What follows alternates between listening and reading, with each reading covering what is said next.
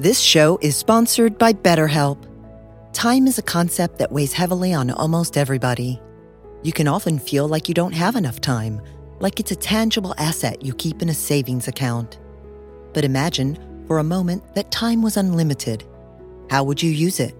Would you spend it meditating for as long as your heart desires? Would you read book after book? Would you just take a nice nap?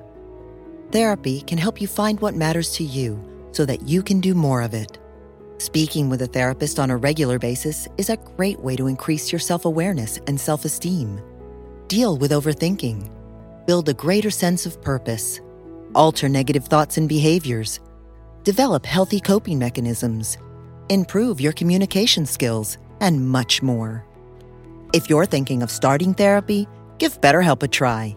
It's entirely online and designed to be convenient flexible, and suited to your schedule.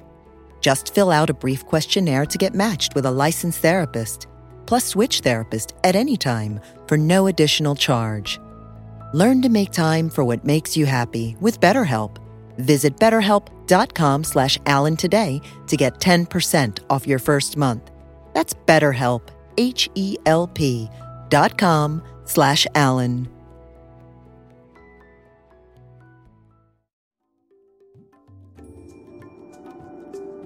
What do you think you are? Supposing this world is a tree. Are you leaves on its branches? Or are you a bunch of birds that settled on a dead old tree from somewhere else?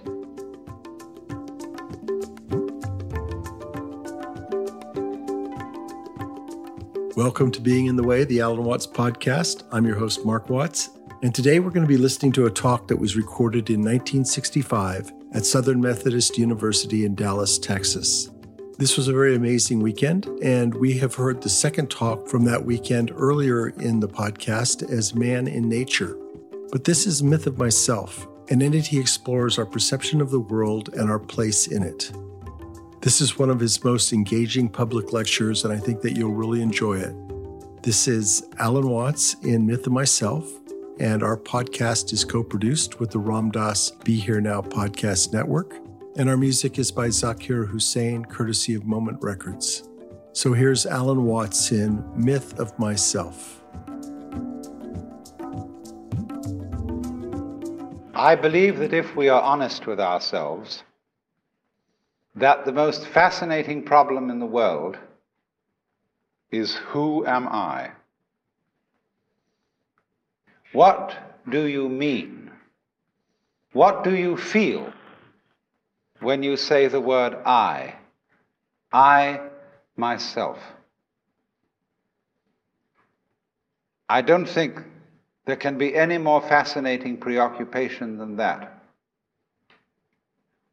Because it's so mysterious, it's so elusive. Because what you are in your inmost being escapes your examination in rather the same way that you can't look directly into your own eyes without using a mirror.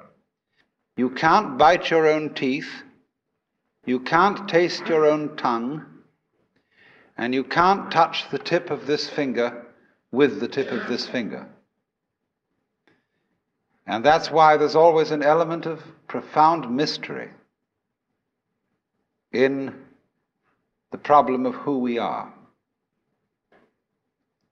This problem has fascinated me for many years, and I've made many inquiries. What do you mean by the word I? And there is a certain consensus about this, a certain agreement, especially among people who live in Western civilization. Most of us feel I, ego, myself, my source of consciousness, to be a center of awareness and of a source of action that resides in the middle of a bag of skin. And so we have what I have called the conception of ourselves as a skin encapsulated ego. Now, it's very funny how we use the word I. If we just refer to common speech, we are not accustomed to say, I am a body. We rather say, I have a body. We don't say, I beat my heart in the same way as we say, I walk, I think, I talk. We feel that our heart beats itself, and that has nothing very much to do with I. In other words, we don't regard I myself as identical with our whole physical organism. We regard it as something inside it. And most Western people locate their ego inside their heads. You are somewhere between your eyes and between your ears, and the rest of you dangles from that point of reference.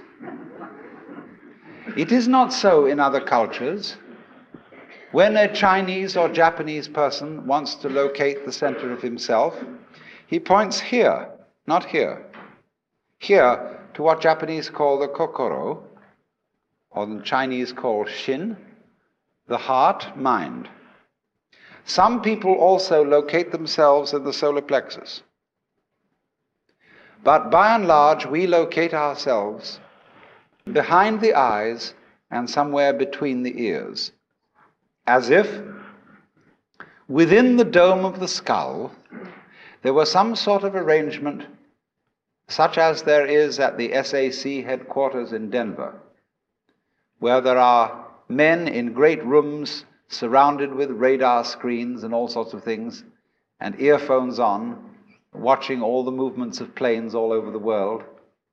So, in the same way, we have really the idea of ourselves as a little man inside our heads who has earphones on, which bring messages from the ears, and who has a television set in front of him, which brings messages from the eyes, and all sorts of electrode things are all over his body, giving him signals from the hands and so on. And he has a panel in front of him of buttons and dials and things. And so he more or less controls the body. But he isn't the same as the body because I am in charge of what are called the voluntary actions. And what are called involuntary actions of the body, they happen to me. I am pushed around by them, but to some extent also I can push my body around. This, I have concluded, is the ordinary, average conception of what is oneself. And look at the way children, influenced by our cultural environment, ask questions. Mummy, who would I have been if my father had been someone else? You see, the child gets the idea from our culture that the father and mother gave him a body into which he was popped at some moment. Whether it was conception or whether it was parturition is a little bit vague. But there is, uh, in our whole way of thinking, the idea that we are a soul, a spiritual essence of some kind, imprisoned inside a body. And that we look out upon a world that is foreign to us. In the words of the poet Housman, I, a stranger and afraid, in a world I never made. And so, therefore, we speak of confronting reality, facing the facts. We speak of coming into this world and this whole sensation that we are brought up to have of being an island of consciousness locked up in a bag of skin, facing outside us a world that is profoundly alien to us in the sense that what is outside me is not me. This sets up a fundamental sensation of hostility and estrangement between ourselves and the so called external world. And therefore, we go on to talk about the conquest of nature, the conquest of space, and view ourselves in a kind of battle array towards the world outside us. I shall have much more to say about that in the second lecture. But in the first now, I want to examine the strange feeling of being an isolated self. Now, actually, it is absolutely absurd to say that we came into this world. We didn't. We came out of it. What do you think you are? Supposing this world is a tree. Are you leaves on its branches, or are you a bunch of birds that settled on a dead old tree from somewhere else? Surely, everything that we know about living organisms from the standpoint of the sciences shows us that we grow out of this world. That we, each one of us, are what you might call symptoms of the state of the universe as a whole. But you see, that is not part of our common sense. Western man has for many centuries been under the influence of two great myths. When I use the word myth, I don't necessarily mean falsehood. To me, the word myth signifies a great idea in terms of which man tries to make sense of the world. Maybe an idea, it may be an image. Now, the two images which have most profoundly influenced Western man are number one, the image of the world as an artifact, like a carpenter's table or a jar made by a potter. Indeed, in the book of Genesis, there comes the idea that man was originally a clay figurine made out of the earth by the Lord God, who then breathed into this clay figurine and gave it life. And the whole of Western thought is profoundly influenced through and through and through by the idea that all things, all events, all people, all mountains, all stars, all flowers, all uh, grasshoppers, all worms, everything are artifacts. They have been made. And it is therefore natural for a Western child to say to its mother, How was I made? That would be quite an unnatural question for a Chinese child because the Chinese do not think of nature as something made. They look upon it as something that grows, and the two processes are quite different. When you make something, you put it together, you assemble parts, or you carve an image out of wood or stone, working from the outside to the inside. But when you watch something grow, it works in an entirely different way. It doesn't assemble parts, it expands from within and gradually complicates itself, expanding outwards, like a bud blossoming, like a seed turning into a plant. But behind our whole thought in the West is the idea that the world is an artifact that it is put together by a celestial architect, carpenter, and artist, who therefore knows how it was done. When I was a little boy, and I asked many questions which my mother couldn't answer, she used to resort in desperation to saying, My dear, there are some things that we are not meant to know. And I said, Well, will we ever find out? And she said, Yes, when we die and we go to heaven, uh, it will all be made clear. And I used to think that on wet afternoons in heaven, we would all sit around the throne of grace and say to the Lord God, Now, just why did you do it this way? And how did you manage it that? And He would explain it and make it all very clear. All questions would be answered.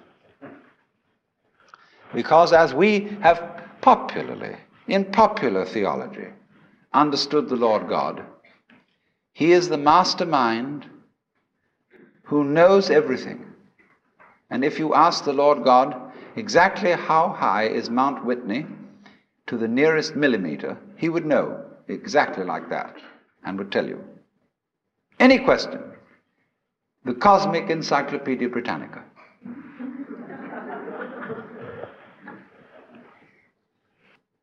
Unfortunately, this particular image or myth became too much for Western man because it was oppressive to feel that you are known through and through and watched all the time by an infinitely just judge. I have a friend, a very enlightened woman. She's a Catholic convert, but a very enlightened Catholic. And in her bathroom, she has on the, the pipe that connects the tank with the toilet seat a little framed picture of an eye. And underneath in Gothic letters is written, Thou God seest me. Everywhere is this eye watching, watching, watching, watching, watching, and judging you. So that you always feel you're never really by yourself. But the old gentleman is observing you and writing notes in his black book. And this became too much for the West, it became oppressive. They had to get rid of it. And so instead, we got another myth the myth of the purely mechanical universe.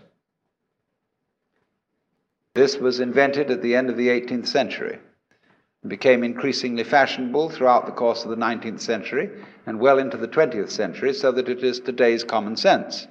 Very few people today really believe in God in the old sense. They say they do, but they really hope there is a God. They don't really have faith in God. They, they, they, they fervently wish that there was one and feel that they ought to believe that there is. But the idea of the universe being ruled by that marvelous old gentleman is no longer plausible. It isn't that anybody's disproved it, but it just somehow doesn't go with the vast infinitude of galaxies and the immense light year distances between them and so on. So instead, it has become fashionable, and it is nothing more than a fashion, to believe that the universe is dumb, stupid, that intelligence, values, love, and fine feelings reside only within the bag of the human epidermis. And that outside that, the thing is simply a kind of a chaotic, stupid interaction of blind forces. Courtesy of Dr. Freud, for example, uh, biological life is based on something called libido, which was a very, very loaded word. blind, ruthless, uncomprehending lust. That's the foundation of the human unconscious. And similarly, to thinkers of the 19th century, like Ernst Haeckel, even Darwin, uh, T.H. Huxley, and so on, there was this notion that at the root of being is an energy. And this energy is blind. This energy is just energy and it's utterly and totally stupid. And our intelligence is an unfortunate accident. by some weird freak of evolution, we came to be these feeling and rational beings, more or less rational. And this is a ghastly mistake because here we are in a universe that has nothing in common with us, that doesn't share our feelings, has no real interest in us. We're just a sort of cosmic fluke. And therefore, the only hope for mankind is to beat this irrational universe into submission and conquer it and master it. Now, all this is perfectly idiotic. If you would think that the idea of the universe as being the creation of a benevolent old gentleman, although he's not so benevolent, he takes a sort of this hurts me more than it's going to hurt you sort of attitude to things. Uh, you can have that on the one hand, and if that becomes uncomfortable, you can exchange it for its opposite the idea that the ultimate reality doesn't have any intelligence at all. At least that gets rid of the old bogey in the sky in exchange for a picture of the world that is completely stupid. Now, these ideas don't make any sense especially the last one. Because you cannot get an intelligent organism, such as a human being, out of an unintelligent universe. The saying in the New Testament that figs do not grow on thistles nor grapes on thorns applies equally to the world. You do not find an in- intelligent organism living in an unintelligent environment. Look, here is a tree in the garden, and every summer it produces apples.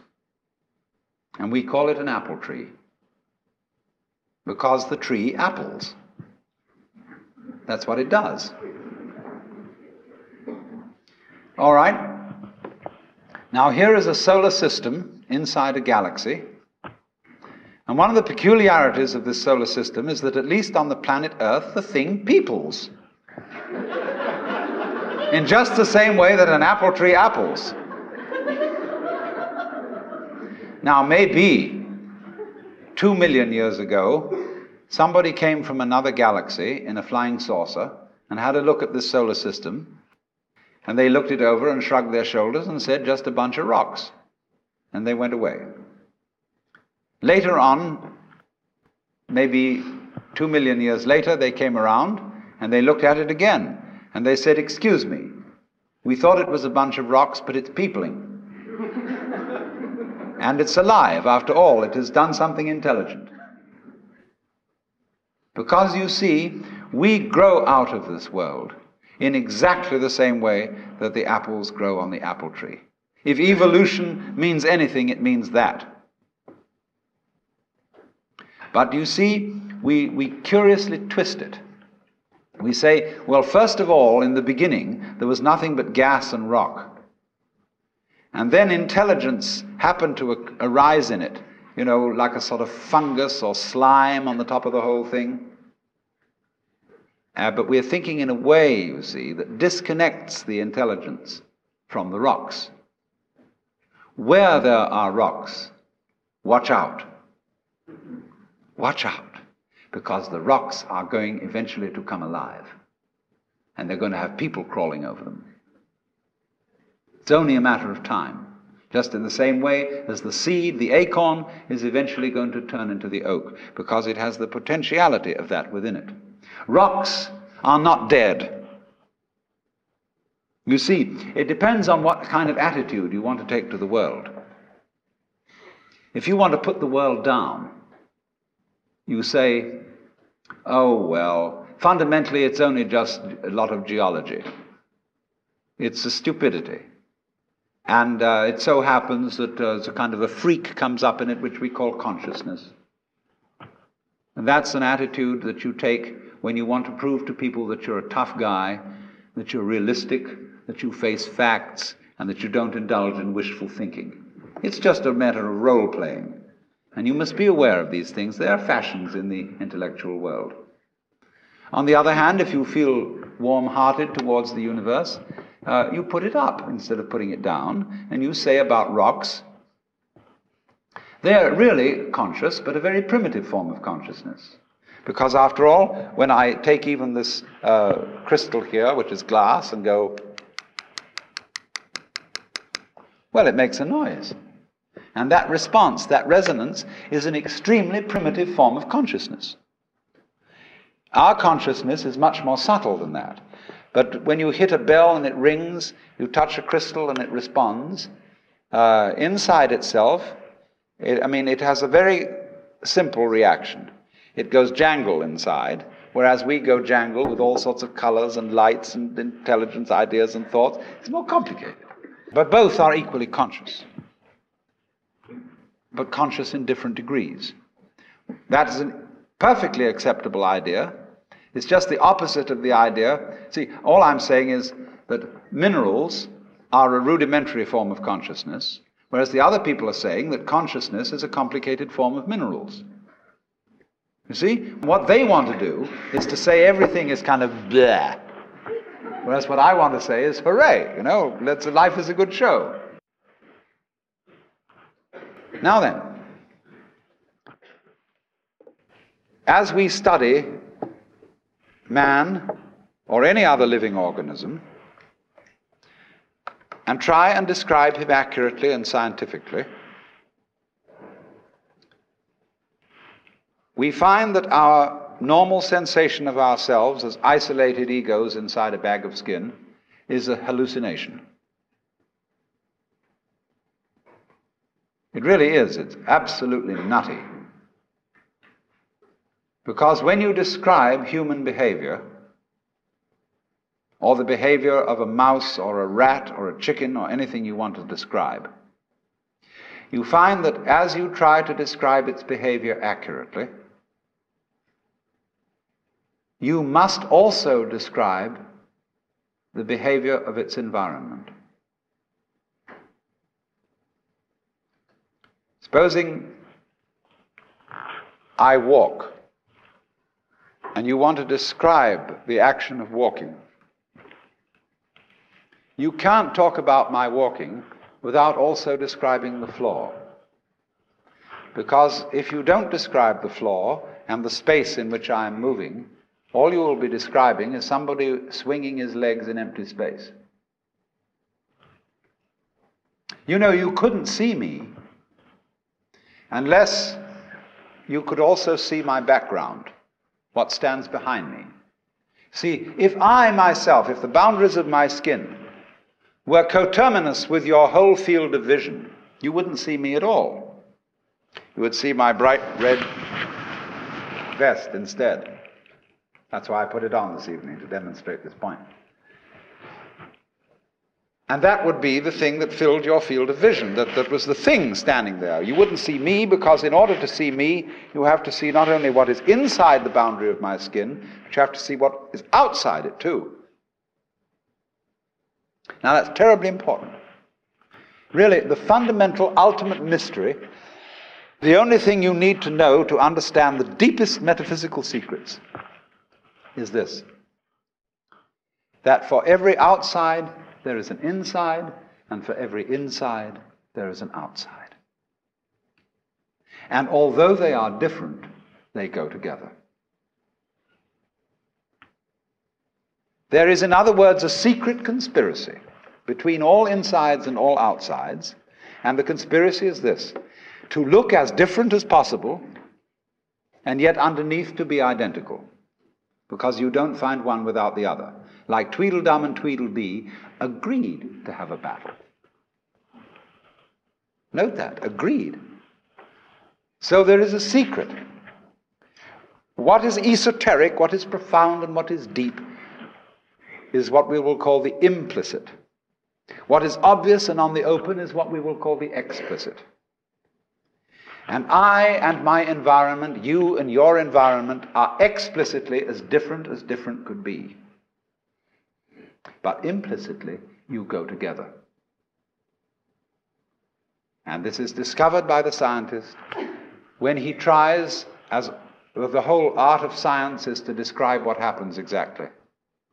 And when he describes exactly what you do, he finds out that you, your behavior, is not something that can be separated from the behavior of the world around you. He realizes then that you are something that the whole world is doing. Just as when the sea has waves on it, all right, the sea, the ocean is waving.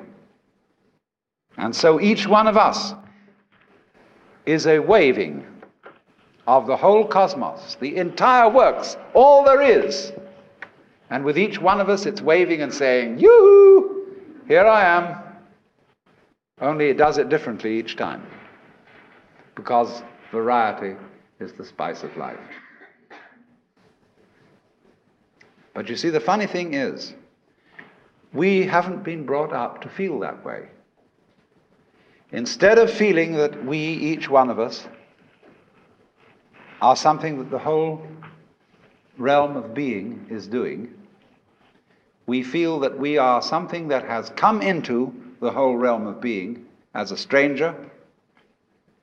When we were born, we don't really know where we came from because we don't remember. And we think when we die, that's just going to be that.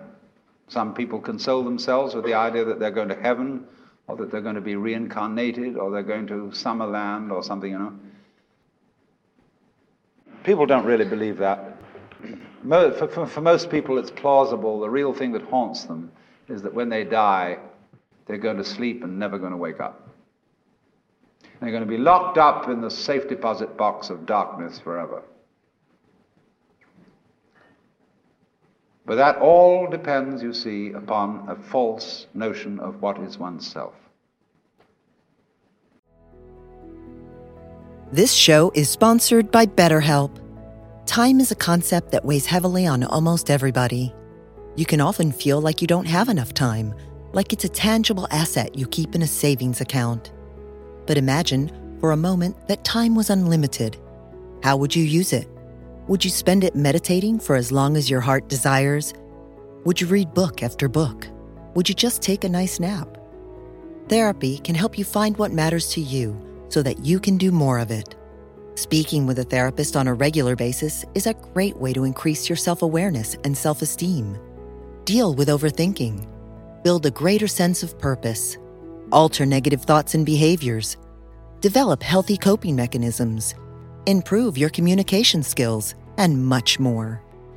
If you're thinking of starting therapy, give BetterHelp a try. It's entirely online and designed to be convenient, flexible, and suited to your schedule. Just fill out a brief questionnaire to get matched with a licensed therapist, plus switch therapist at any time for no additional charge.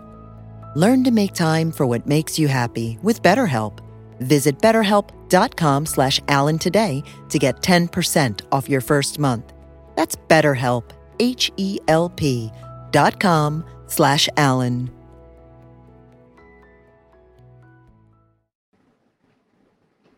Now, the reason why we have this false notion of ourselves is, as far as I can understand it, that we have specialized in one particular kind of consciousness. Being very general and rough, we have two kinds of consciousness. One I will call the spotlight, and the other the floodlight. The spotlight is what we call conscious attention.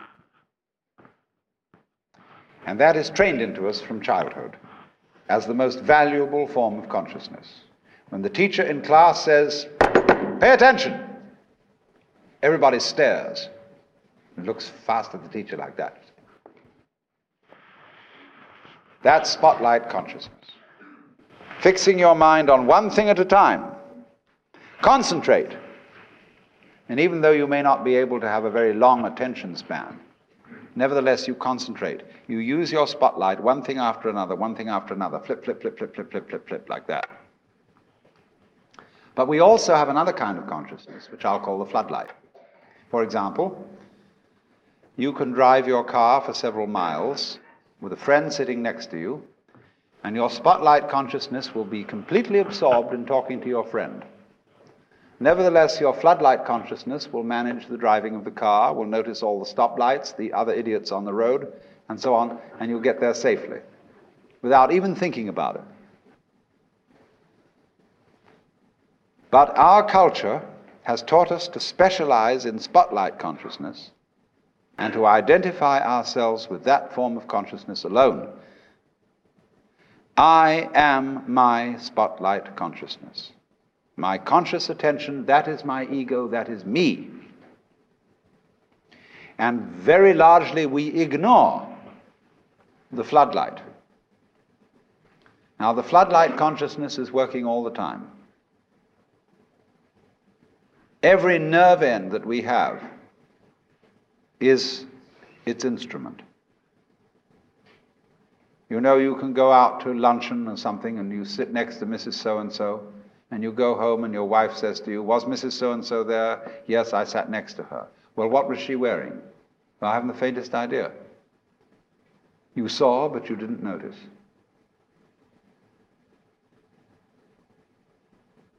Now, because we have been brought up to identify ourselves with the spotlight consciousness, and the floodlight consciousness is undervalued, we have the sensation of ourselves as being just the spotlight. Just the ego that looks and attends to this and that and the other. And so we ignore and are unaware of the vast, vast extent of our being. People who, by various methods, become fully aware of their floodlight consciousness have what is called a mystical experience or a cosmic consciousness or what the Buddhists call bodhi, awakening. The Hindus call moksha, liberation. Because they discover that the real, deep, deep self, that which you really are, fundamentally and forever, is the whole of being.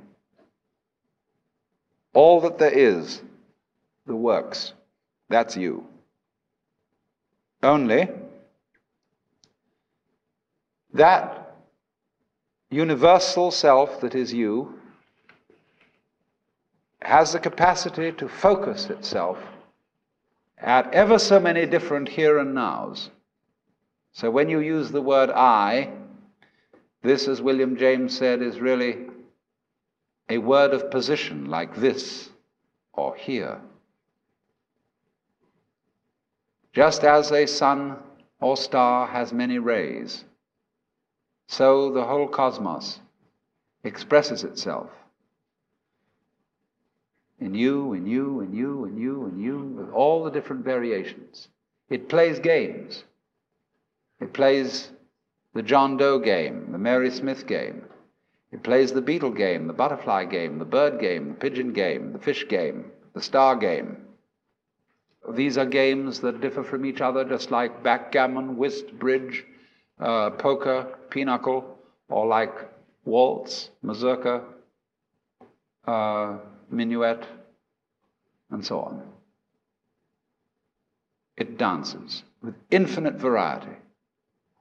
But every single dance that it does, that is to say, you is what the whole thing is doing. But you see, we forget it. We don't know. We, we, we've been brought up in a special way so that we are unaware of the connection, unaware that each one of us is the, is the works, playing it this way for a while. And so we have been taught to dread death as if that were the end of the show. It won't happen anymore. And therefore, to be afraid of all the things that might bring about death pain, sickness, suffering. And if you don't know, you see, if you're not really vividly aware of the fact that you are basically the works, you have no real joy in life. You're just a bundle of anxiety mixed up with guilt. Because you see, when we bring children into the world, we play awful games with them. Instead of saying, How do you do? Welcome to the human race. Now, my dear, we are playing some very complicated games. And these are the rules of the game we're playing. I want you to understand them, and then you learn them, and then when you get a little bit older, you may be able to think up some better rules. Instead of being quite direct with our children, instead we say, So here you are. You're here on probation, you understand that? And maybe when you grow up a bit, you'll be acceptable. But until then, you should be seen and not heard. You're, uh, you're a mess. And you've got to be educated and schooled until you're human.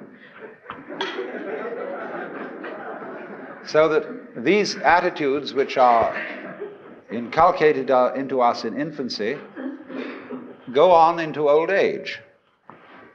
The way you start out is liable to be the way you finish.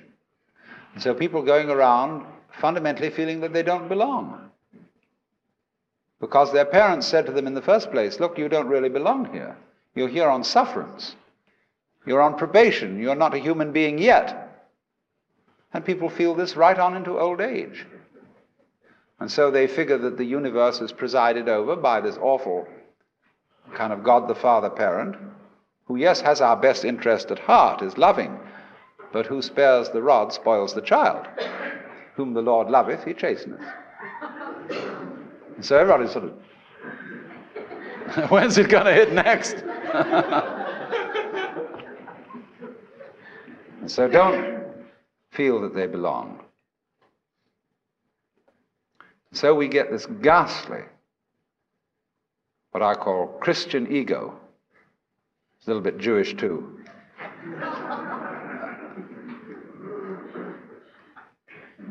who really feels that he doesn't, he's homeless, he does, he's an orphan. Even the Christians say we are sons of God by adoption and grace. Not real sons, but by adoption and grace and sufferance. And uh, so comes the sensation, you see. So characteristic of Western man and indeed of all highly civilized people. of being a stranger in the earth. A momentary flash of consciousness between two eternal blacknesses. And therefore, in constant contentiousness with everything around you, not only with other people, but with the earth, with the waters, and the symbol of it all in our culture is the bulldozer. Where I live, aboard a ferry boat, there is opposite us, across the water, or was opposite to us, some lovely hills. They are going to put houses there. But they are going to try and put the sort of houses you would find in a suburban tract lot on a hill, of all things. Because a good architect can make a house fit the hill. He doesn't have to destroy the hill to put a house on it.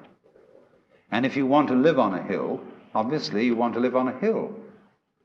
And you don't want to destroy the hill by virtue of living on it. But that's what they do, especially in California.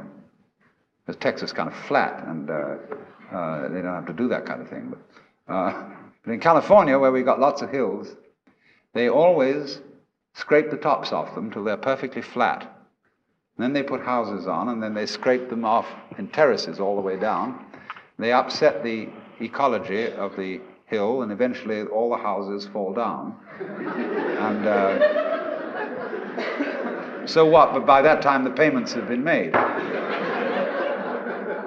But that's because the builder doesn't feel that the external world is his own body. It is. The external world is your own body extended. So he, instead of going up to the hill and saying, Good afternoon, um, I very much want to live here, and I would want to like to know what kind of house you would like to have built on you. An intelligent architect always does that. Instead of that, he has a prejudice about what kind of a house is a house. And he has to make the hill submit to this prejudice. So he has to ruin the hill and get rid of it, pretty much, then put the house on it. He's absolutely out of his mind. And he's out of his mind because he doesn't realize that the external world is his body. When he realizes that, he'll get his mind back.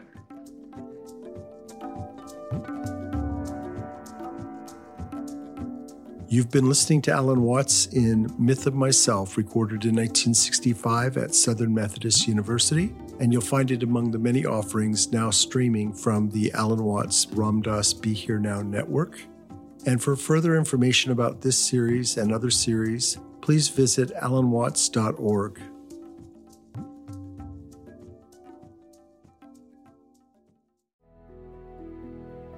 This show is sponsored by BetterHelp. Time is a concept that weighs heavily on almost everybody. You can often feel like you don't have enough time, like it's a tangible asset you keep in a savings account. But imagine, for a moment, that time was unlimited. How would you use it? Would you spend it meditating for as long as your heart desires? Would you read book after book? Would you just take a nice nap? Therapy can help you find what matters to you so that you can do more of it. Speaking with a therapist on a regular basis is a great way to increase your self awareness and self esteem. Deal with overthinking. Build a greater sense of purpose. Alter negative thoughts and behaviors. Develop healthy coping mechanisms. Improve your communication skills, and much more. If you're thinking of starting therapy, give BetterHelp a try. It's entirely online and designed to be convenient, flexible, and suited to your schedule. Just fill out a brief questionnaire to get matched with a licensed therapist, plus switch therapist at any time for no additional charge. Learn to make time for what makes you happy with BetterHelp. Visit betterhelp.com slash Alan today to get 10% off your first month. That's BetterHelp, H-E-L-P dot com slash Alan.